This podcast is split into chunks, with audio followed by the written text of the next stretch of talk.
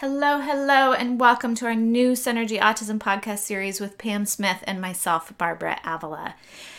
We talk about real scenarios that we are encountering with children, teens, and adults with autism in our daily work. And we both come from a developmental, relationship-based foundation to address challenging behaviors and increase independence and resiliency.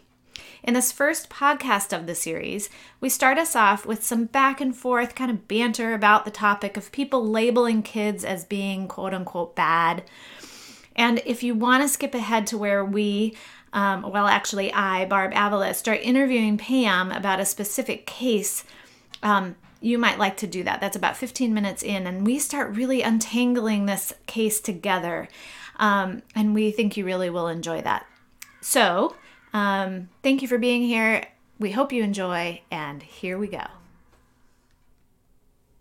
So I've recently just in the last 24 hours had a client that, this, first of all, the story keeps shifting, so it's a little hard to understand what reality is, which is of course always the case. But one of the themes that keeps coming out is that that this child is bad. Yeah. And the child is 11. So it's very hard for me to understand that could be a possibility. Well, why don't you set us up a little bit, like what happened, like what's going on, and then maybe we can talk it through. Well, with, a fingernail's worth of information, because of course it's... Right, HIPAA and compliance, yeah. Well, but also just even I'm new to the family. Oh. I'm new to the process, and it's out of the blue because...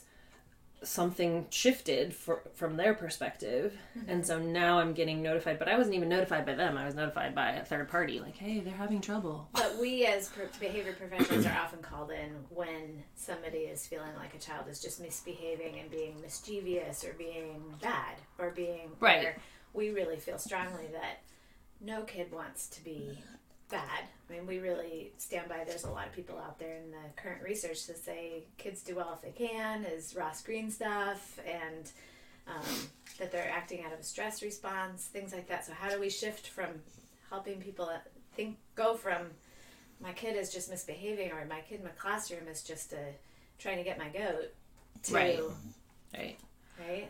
Well, I think the first thing is to really think about... I mean, don't you think that it has to do with what are they trying to communicate? What do they not know and are trying to fill in their own blanks? Like the adults in the scenario. What do they not know? Or the child. What is the child trying to... What problem are they trying to solve by getting your attention through this negative action that you're not ignoring? You must be ignoring something else, or you must... But don't you feel like sometimes you're talking to people who have this mindset that kids are being bad, to shorten it, and that you have to figure out how to do some setup before you can start teaching them what you're saying. Like, I can think about how I do it, but sometimes you're talking to somebody who just isn't ready to hear that the kid needs more. Maybe that's it. Like more in the way of support or more in the way of information. Whatever it is. It's all such a parallel process, right? I always think that because I always think that, we always say that kids need more information and oftentimes they're misbehaving out of needing more information, but it's often that the parents first need more information. The parents first need, or the teachers need support and to be regulated so they can even hear that. Without a doubt, which I think is, back to my specific scenario that I'm bringing up, it really sounds like that's potentially the issue. Mm-hmm. However, much like a child who's in crisis, you wouldn't go in with a bunch of information right exactly. then and just be cerebral with a child that's doing that. And you can't do it even with an adult, even who could potentially process that information better from a language perspective and a maturity perspective and things like that. If they're in crisis, they're shut down and not hearing. Mm-hmm. But the nature of the role and the nature of sort of, if you're just brought in for crisis management, then you're not in a place to have built trust to, you know what I mean? Like it's like chicken and egg. We can't solve these problems if we don't have this sort of overarching well, we can solve some problems, but we can just put Band-Aids on the dike. But like the shared understanding that kids are not just trying to be bad. Or just the trust. Actually, it goes before that, the trust that I am a person who can support you. Totally. I'm a person that you can listen to and be vulnerable with and be honest with. And it's so hard because sometimes you can't build trust unless you go cerebral first with some parents, right? Or teachers. Right? Yeah. Or from other interventions and things like that, which is really interesting, yeah. You have to kind of prove yourself first. Totally. Mm-hmm. And if you don't, and if you goof up at all, like I've absolutely had that just happen this week too, where somehow there's a perceived goof up and I'm getting kicked to the curb and I'm thinking, you're actually missing, I do know what's going on here. But if you're not going to let me stick around and help you, I can't do anything about that. Yeah, it's hard because sometimes I'll get in there and be like, okay, I'll just show you that it'll work, right? Mm-hmm. But if somebody doesn't know what they're looking at, true, they're not going to be able to, yeah. I'm about to, with a family, go through a transition plan that I've kind of written out that I know would work if everybody knew the elements to do during the transition, but I have to, because it's an emergency situation, I have to get in there and just say, just do it. Yeah. Where, yeah, it's with no buy-in, but then if it doesn't work, or if it, because people don't understand it, right, you're kind of... If it's not, actually, I mean, it's not, I mean, we let this happen for humans, but we don't let it happen for buildings or roads or, like, there would never be, let's go build that bridge and then figure out if we have the buy-in of why the beam should be put up this way, right? We would never do that, but yet we're doing it with our tiny humans who are just trying to figure it out, and they're under-equipped. They're still mature, Well, that's the interesting part, is to kind of explore and think about what would happen in our minds if we decided, oh, you're right. They're just being a stinker to be a stinker. Right. Like, what would change? Yeah, what changes? Okay, you're right. You're right. And now what do I do? I mean, really, yeah. Oh, so we give them consequences? Well, I would bet you've been trying consequences. Right. It's a really good point. Yeah. So... maybe it's going there and saying, okay, like, let's walk that one through. Might be, actually. I haven't ever really tried that. I don't think I ever either. I can think of a couple of families where that might be really effective at flipping the script a little bit, to have them go, oh, right, I have been treating it like it's just bad and nothing is changing. Yeah, the other thing that brings in, too, that we know that maybe might be a critical piece is that kids with autism and kids with behavior issues in general often have trouble with executive functioning, right? So being able to say, oh, I'm going to do this behavior to then piss somebody off. So we're already working on this assumption that they can do more than they actually can if we're saying they're doing it to make you mad. But not only that, but it also points out that consequences aren't going to work.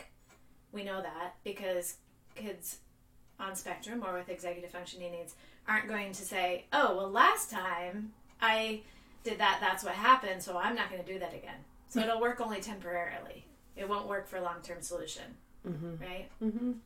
No, that's a really good point, that executive functioning piece, because I'm thinking of, again, I have a laundry list in my mind of families where I'm like, oh, this is a helpful conversation in a lot of different areas to remember them. That's not why they're doing these things. They're not doing it to be bad. That's the most ridiculous. I mean, I think it's ridiculous if you would say to any child, they're not trying to be bad. It's a very, very, very small. It's very, very bad people in the world, and there are very few of them who are most.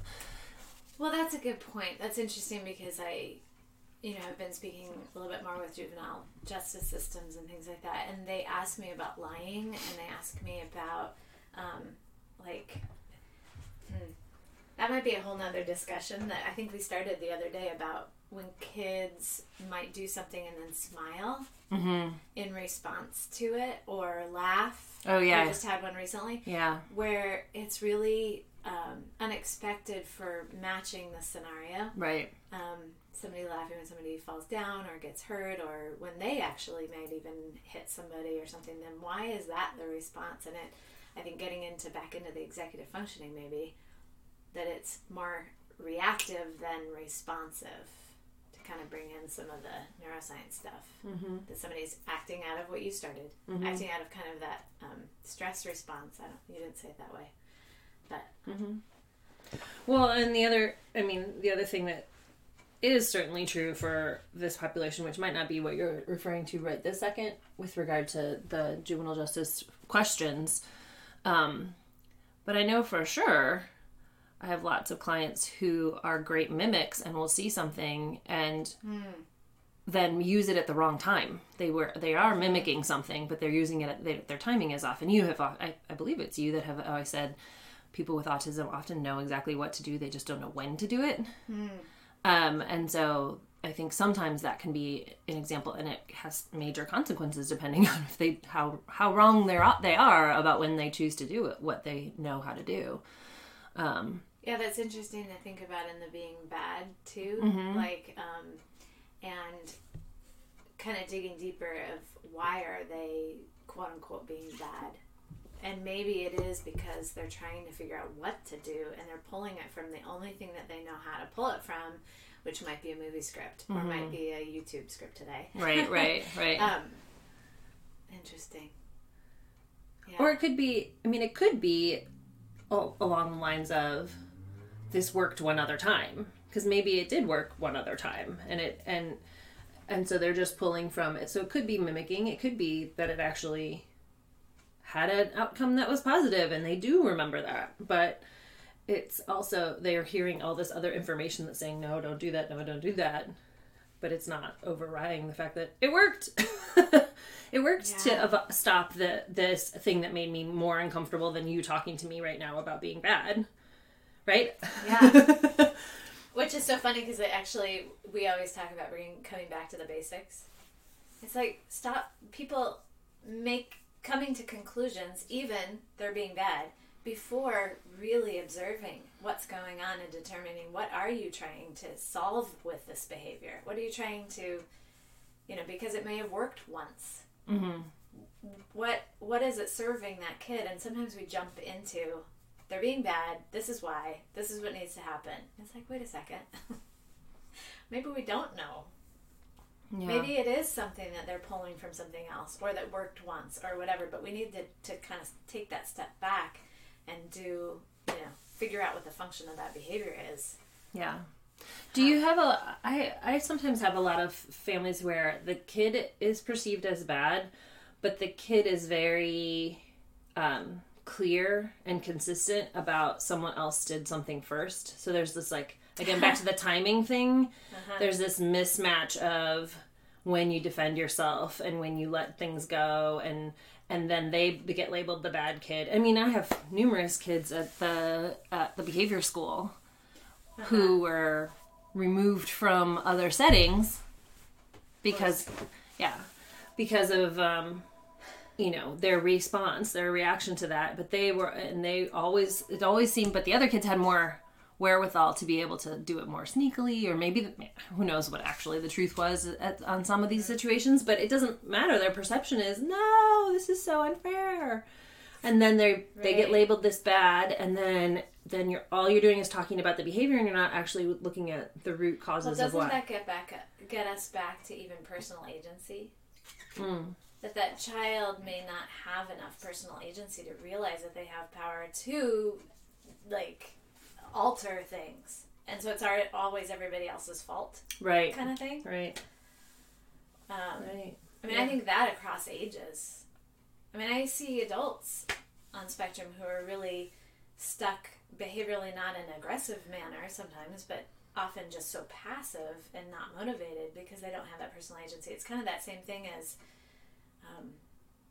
being in a scenario and not even realizing that they have the power to do something different. There's mm-hmm. a lot there, right? Because mm-hmm. sometimes kids on spectrum will often think, or people on spectrum will often think there's one solution, mm-hmm.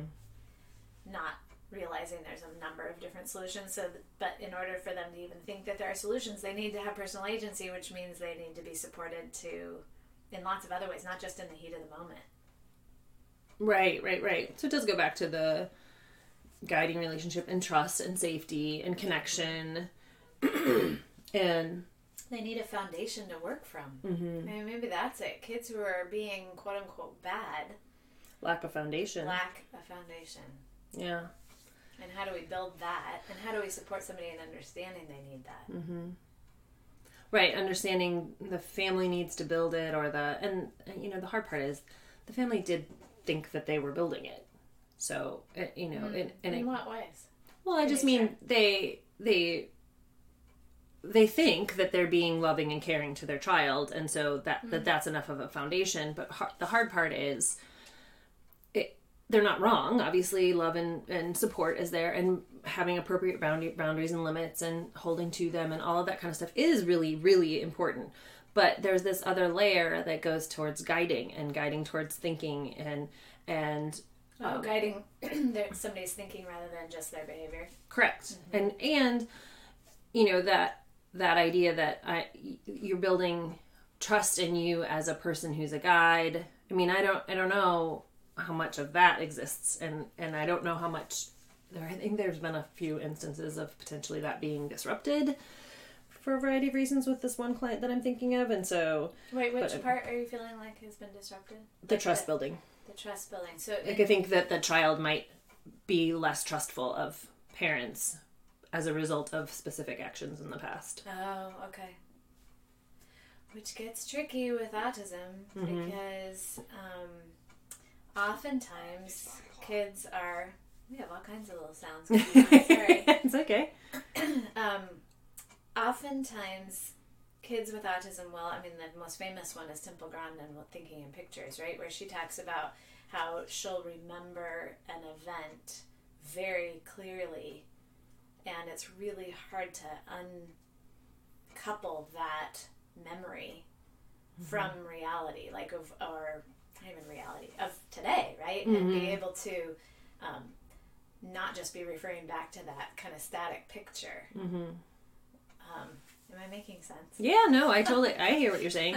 And I think, so, I mean, to me, it goes back to the, once you're reminded that the person with autism often only has one way of viewing something, their one view is that I can't trust you anymore. So then now anything you say for the next however long can't be trusted. So then it's always going to feel like the only way they can have some effect in the world is by having a big action that you actually respond to, or so, you know what I mean? Like I think there's predictable. This whole, right. So they revert to the trust in the predictable and the static. Mm-hmm. Mm-hmm. Yeah. And you person, adult, guide, are not predictable and static, or you are, but in a way that doesn't feel safe. Right. So what do you suggest in that scenario where needing to kind of regain trust? I mean, the interesting part about that is even trying to back to convincing a parent or a guide that they need to regain trust if they feel like, because there's so much there. Yeah, there's so much there. So I will say that I was able to really help a family who had a similar situation to the one I'm referring to. And that's exactly what I said to them. I said, look, they need to know that you're on their side. Mm-hmm. So I know it's going to feel like in the short term, you're letting a bunch of stuff go and, you know, you're not holding him to his responsibilities and this, that, and the other thing. I said, that's not what you're doing. I said, what you're doing is you're putting all of that on hold for now, mm-hmm. and you'll come back to it because he needs to understand that you are here for him at always, and you are on team fill in the blank. This is your team, and you are going to just hammer that you guys are in this together. And it absolutely worked. This kid had a total turnaround and now they have the limits all back, and there's... So what you mean is also probably moving out of just correction mode. Correct. Yes, I had to tell them to stop. I was like, we're going to let all kinds of stuff go, and it's going to feel gross for a little while because I know it's important to you that X, Y, and Z happen. But I'm just saying for now.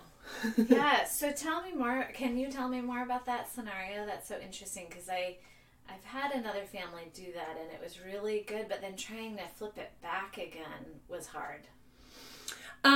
We used, so flipping it back again became kind of Well, back up though, because sure. Even when you said let go, what did you tell them to let go on?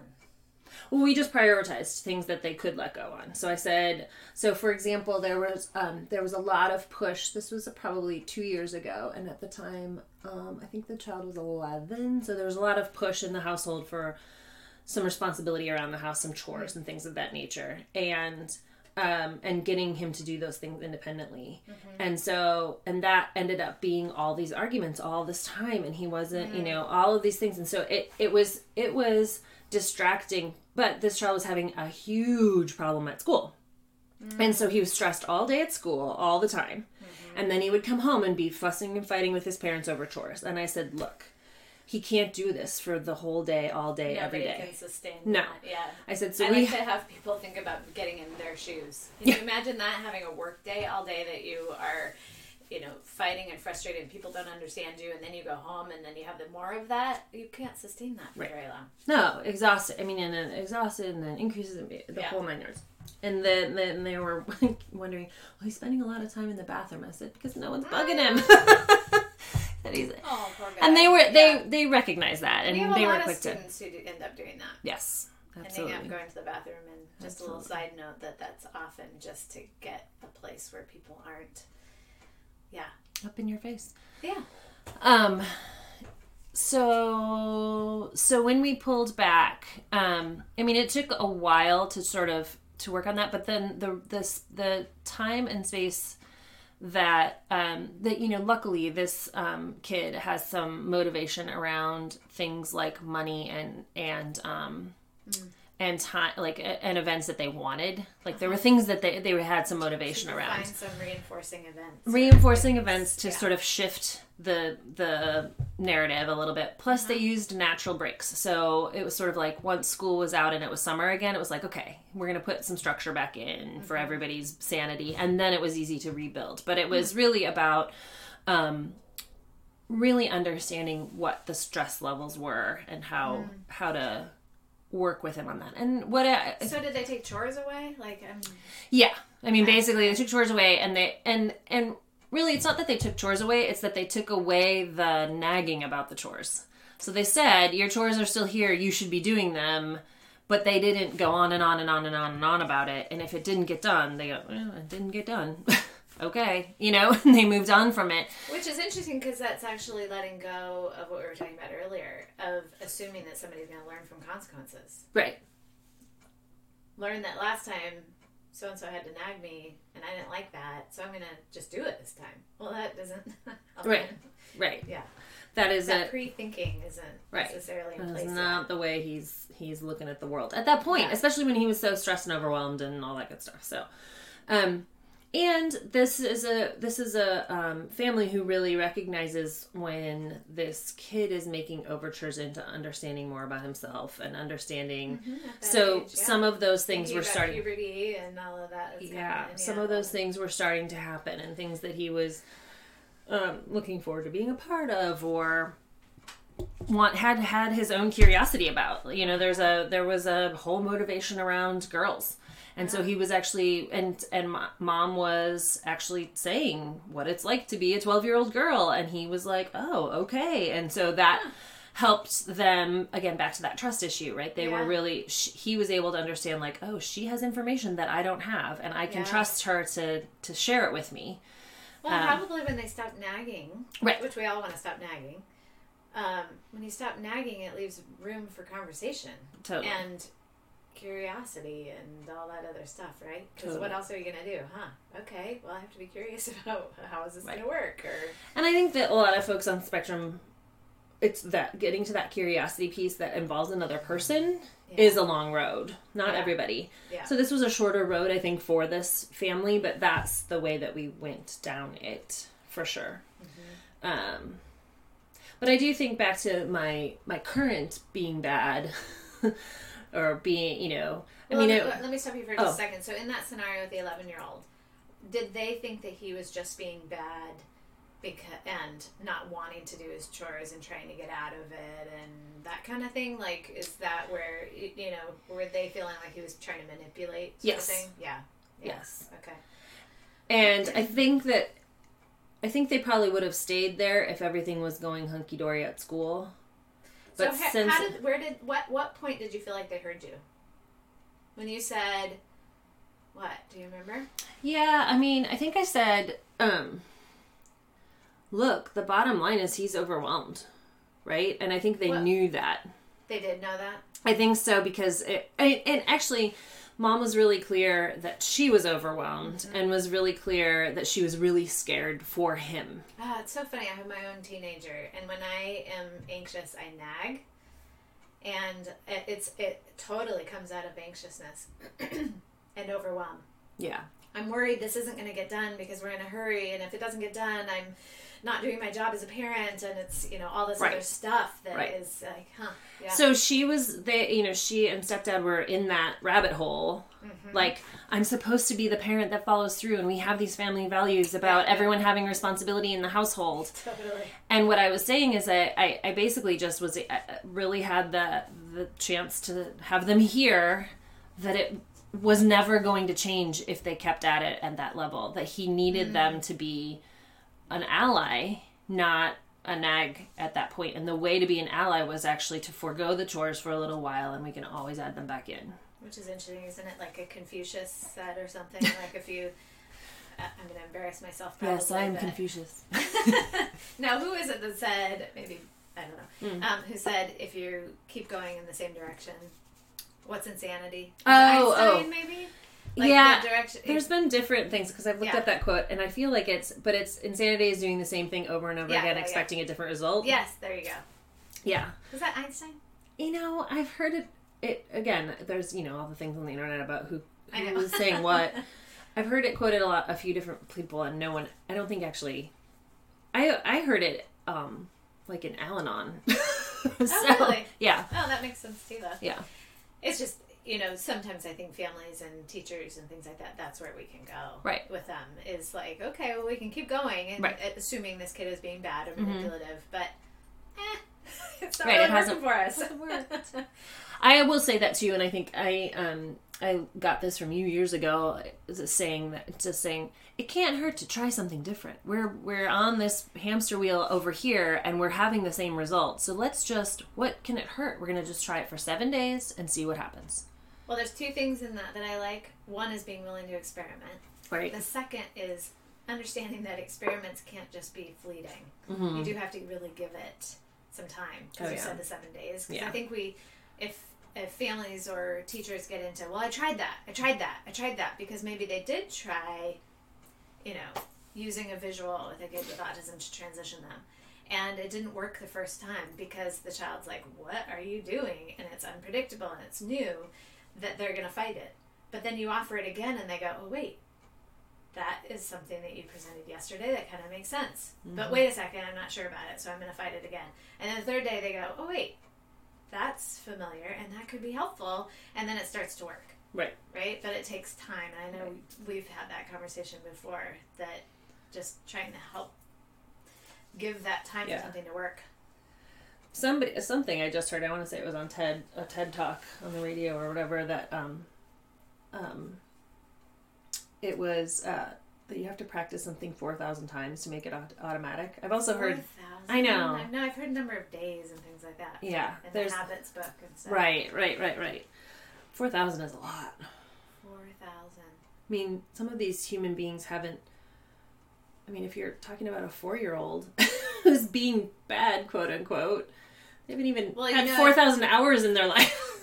Well, what's interesting is, again, to go back to if we're doing things the same way, and if it takes 4,000 times to form a habit, they have formed a habit. Right. Right, that's true. They have been doing it that long. So we have to kind of undo that habit, and it's going to take some time and effort and consistency, which is interesting because that's actually kind of an argument for the repetition that we see in, like, ABA and applied behavior analysis and things like that for approaching behaviors, where what's interesting is the things that we talk about are giving them practice 4,000 times with very different things, not behavior-focused, but connection-focused, and being able to socially engage and feel trust and all those other things that are those foundations that we were just talking about, right? and they're human foundations. Yeah, totally. So it's what every, infant, toddler, preschooler on up is practicing. And often forget that kids with autism are kids first. Right. Children. Yeah, humans. Right. They want the same things. Or need connection. Yeah. It might look a little different how you start, and it might look a little different how much practice is needed and some of those things. But So I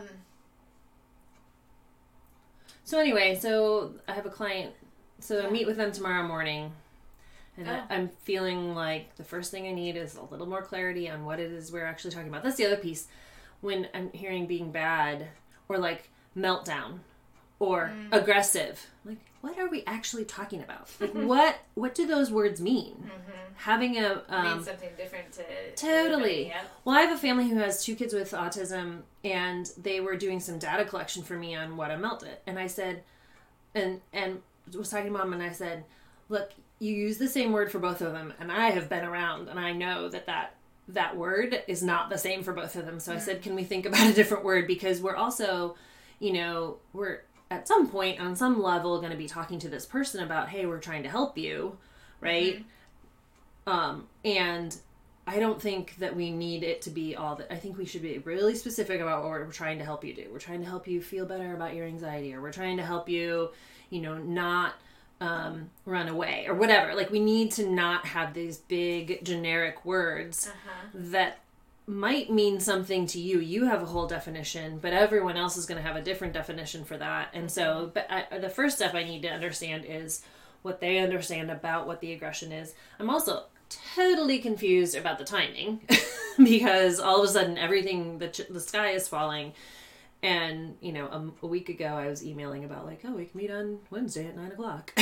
And it was no big deal. So I'm like, what, did something else happen in here that's like made this more dramatic and turned up the volume on this for you to now bring it to me? Why didn't you tell me any of that before? Right. So I'm feeling like there's pieces of information missing for sure. But I definitely get the overarching narrative where they're headed is, this is about him. We are trying everything we can around him, but this is him. He is not changing. And that's not fair. Yeah, there's a couple things that you said that are intriguing to me. Like, one is helping a guide, whether it's parent or professional, move away from those overarching labels of bad, meltdown, etc., just by helping them learn to observe it a little bit better. That alone can be... there are some families that I've worked with where just doing that, they go, oh, I get it. This is what's happening. And they realize it on their own, and that's ideal, right? Totally. So just that. But then there was something else that you said, too, of the timing and something. The volume got turned up somehow? No. But the immediacy of the need kind of thing. Yeah, I don't remember what the other thing I was going to say was, but that's kind of how I whirl. Yeah, that happens. So... It'll come back to me. Yeah, I'm a little, I'm not a huge fan of these, these are not easy situations, so it's tricky to not feel, there are other situations that are a lot more clear and a lot more, the reality is I'm not 100% sure that we're talking about only autism. Like, if there's something else happening for some people. There's some that are also, even in the field of autism, we're starting to think about different types of autism and things like that. There are, and then there's personality. Totally. I think we forget personality a lot. So there's going to be, like, when to bring us back to the original conversation about when kids are being labeled as bad, they might just have really strong personalities, which is funny because sometimes it's like, wow, they're wanting a lot of control. They're really strong-willed. And then you look at the parents and go, oh, yeah, I see where it comes from. That's a good thing because you've made it become your profession or you've made it, whatever. Totally. Where it's like, okay, we just need to redirect this energy because it's a lot harder to light a fire under a passive kid than to redirect a kid who has a lot of drive to quote-unquote be bad. Totally. I think about that. That is no clearer in anyone other than my nephew, who is incredibly argumentative, and then you take a step back and his mom is a lawyer and his dad is a judge. That's what they do. They argue, and they're very eloquent about making their point and, you know, going back and forth and negotiating, and the next thing you know, you're like, oh, okay, fine, I get it. I'm not a lawyer. No, but that's a really good point, and I feel like that's the other layer that has to be untangled here as well, because I'm new to this family. So part of it is I'm not totally sure. I think I've met parents twice and kid twice, two, you know. So we're really talking. I should probably just say, since we're on audio, that we have our Black Lab Maggie here, my Black Lab Maggie. And so if you hear some funky sounds. And she always comes to my rescue when my voice gets a little animated. When we start to escalate, she comes over and she is her full therapy dogness. Hi. Yes. You're so she's sweet. Over here now. Oh, you know what? It could be the symbol for our podcast. How about that? Oh, yeah. Oh, there we go. Yeah. I know. I got a kiss. Thank you. Oh, solving the world's problems is so much fun. Yes. Well, no, this was a helpful conversation prior to my my meeting tomorrow. It's helpful to, even though my vibe and my brain wants to sit with, why are we talking about him as bad? Yeah. It's helpful to talk it over with you prior to sort of have a little more specific tools. Too? Don't you get triggered by when people say that? And so it's like, oh yeah, I have to remember where they're coming from. The parent or the person who's saying that to you. Right. Where it's like calming your own system. Totally. To be able to then move out of teach mode or whatever. Well, or just the overall, I mean, I'm anticipating there being a lot of rejection of any solution I offer or any strategy I offer, because I can hear it already. And so that's more triggering even than the being bad. It's the unwillingness. It feels in the moment unwillingness to try. That being said, I don't know their experience. I know I can say they're very overwhelmed. That's evident. So, you know what I really have had to learn about that over the years is, there's that triggers me when I say, "Oh, well, you could try this," and they go, "Oh, that won't work." Mm-hmm. "Oh, you try this." "Oh, that won't work." Okay, so you can do one of two things: you can sit there and write your report and just go, "Oh well, I guess this is what I believe," and they take it or leave it. Mm-hmm. But to make real change in that moment when you start to get triggered by that, you have to take a step back and go, "Why is this happening?" Mm-hmm. You know, kind of that same thing. Like, what's the function of this behavior? Right? Mm-hmm. Why are we getting so much pushback? And sometimes it could be, wow, just telling the person, "Wow, you have tried a lot." Mm-hmm.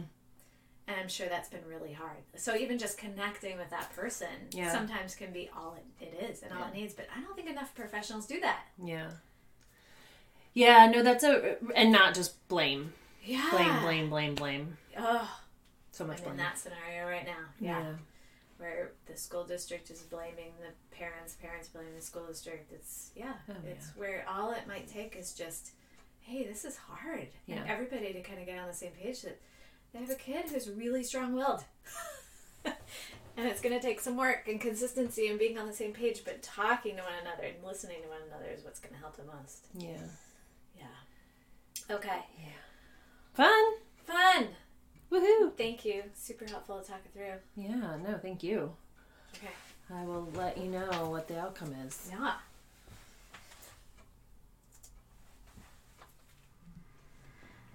Okay, so it is a week later after our last conversation, and I am super curious what happened.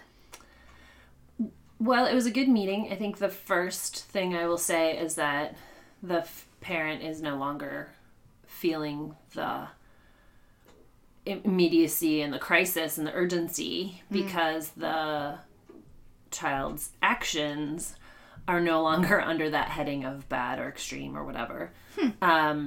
One of the other things that happened is in the week between the sky is falling, and us actually meeting, there was a medication change.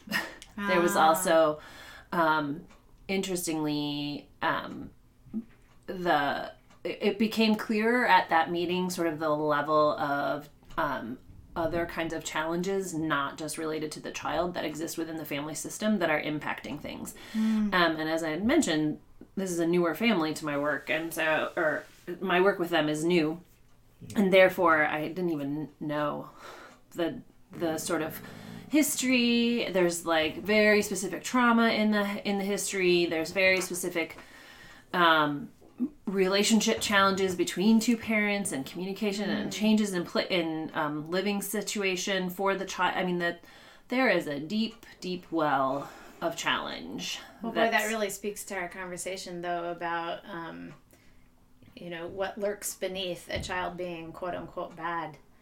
That it's usually a stress response to something else going on.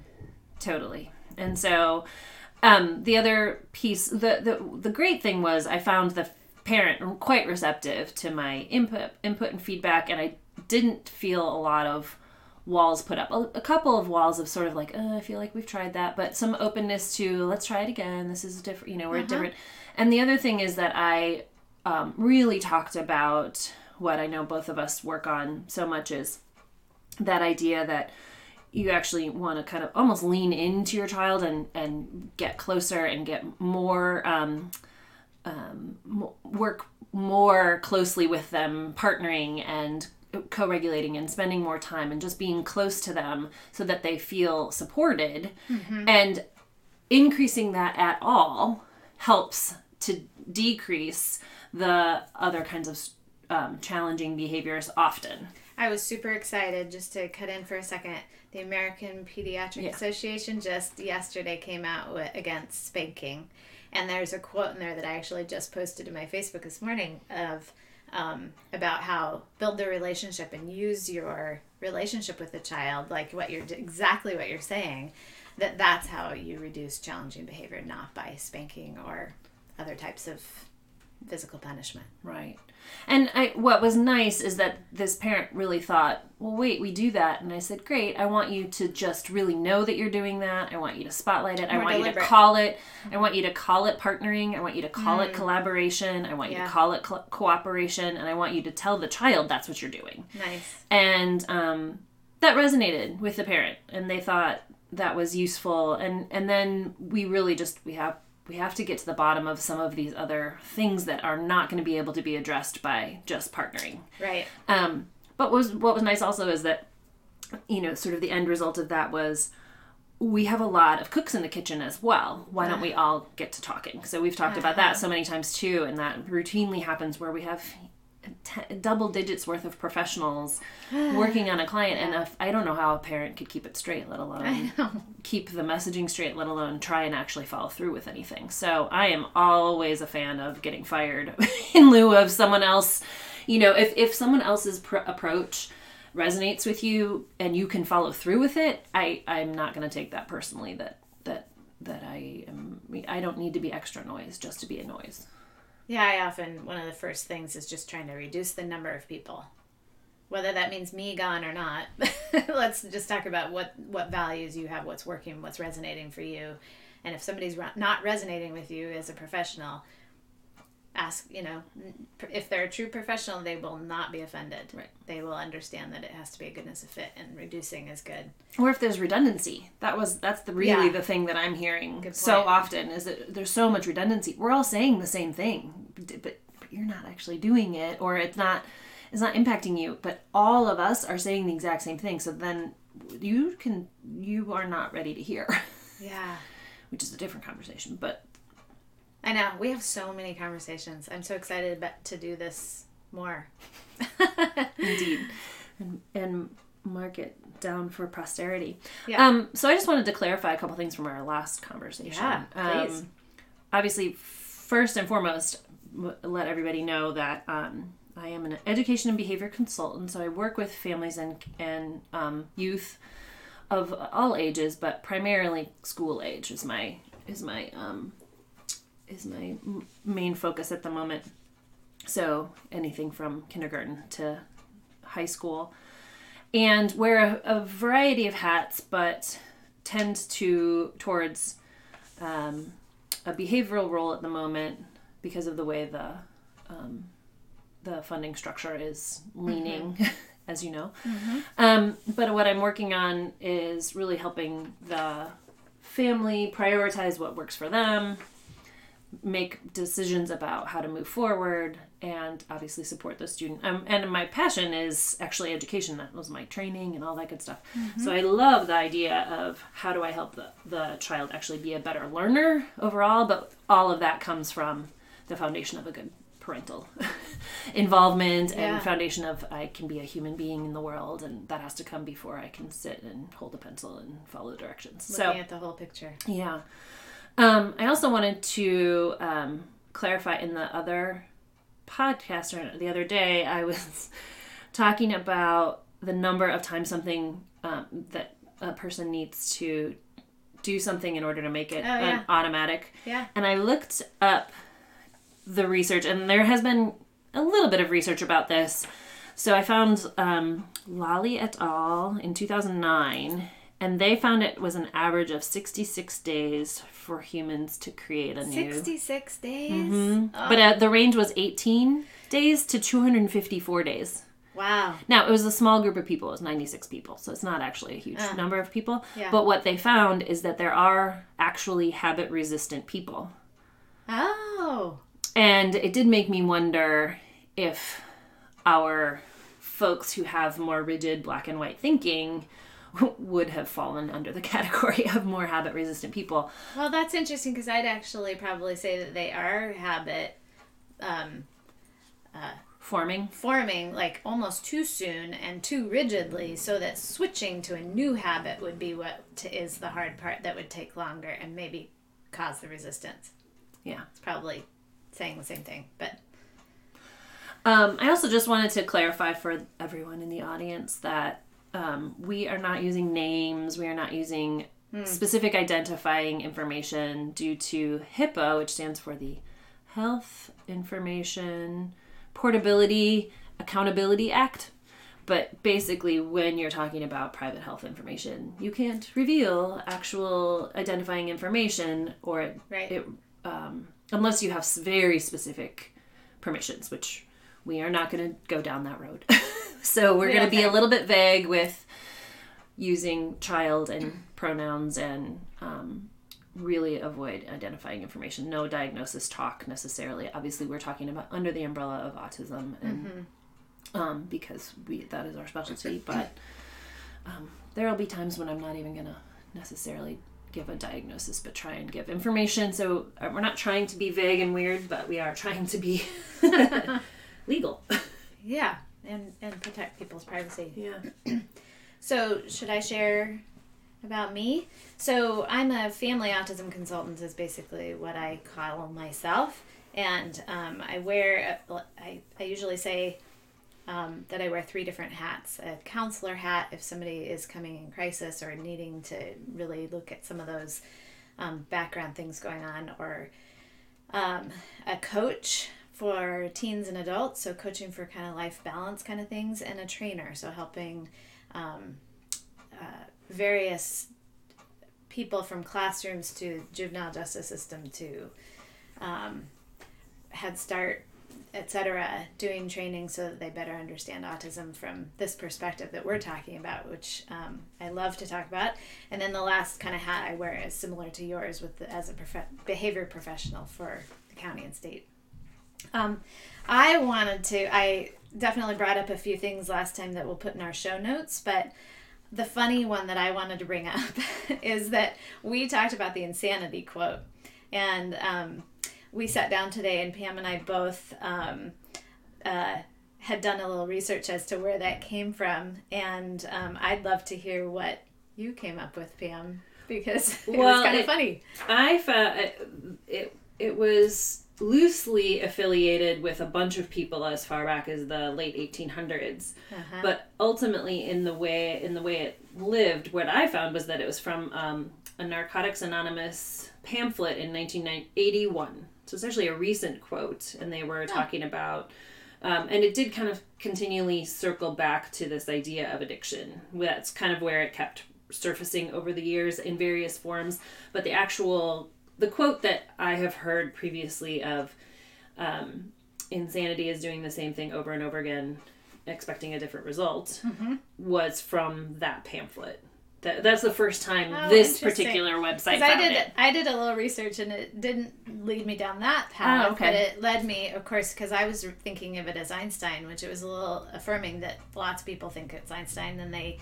So there's some people who did some research to try and see what did he say it, and looked through his papers and all of that, and no, he actually probably didn't say it, and there's even some attribution, whatever. Some people think that it was some other famous people too, but... Yeah.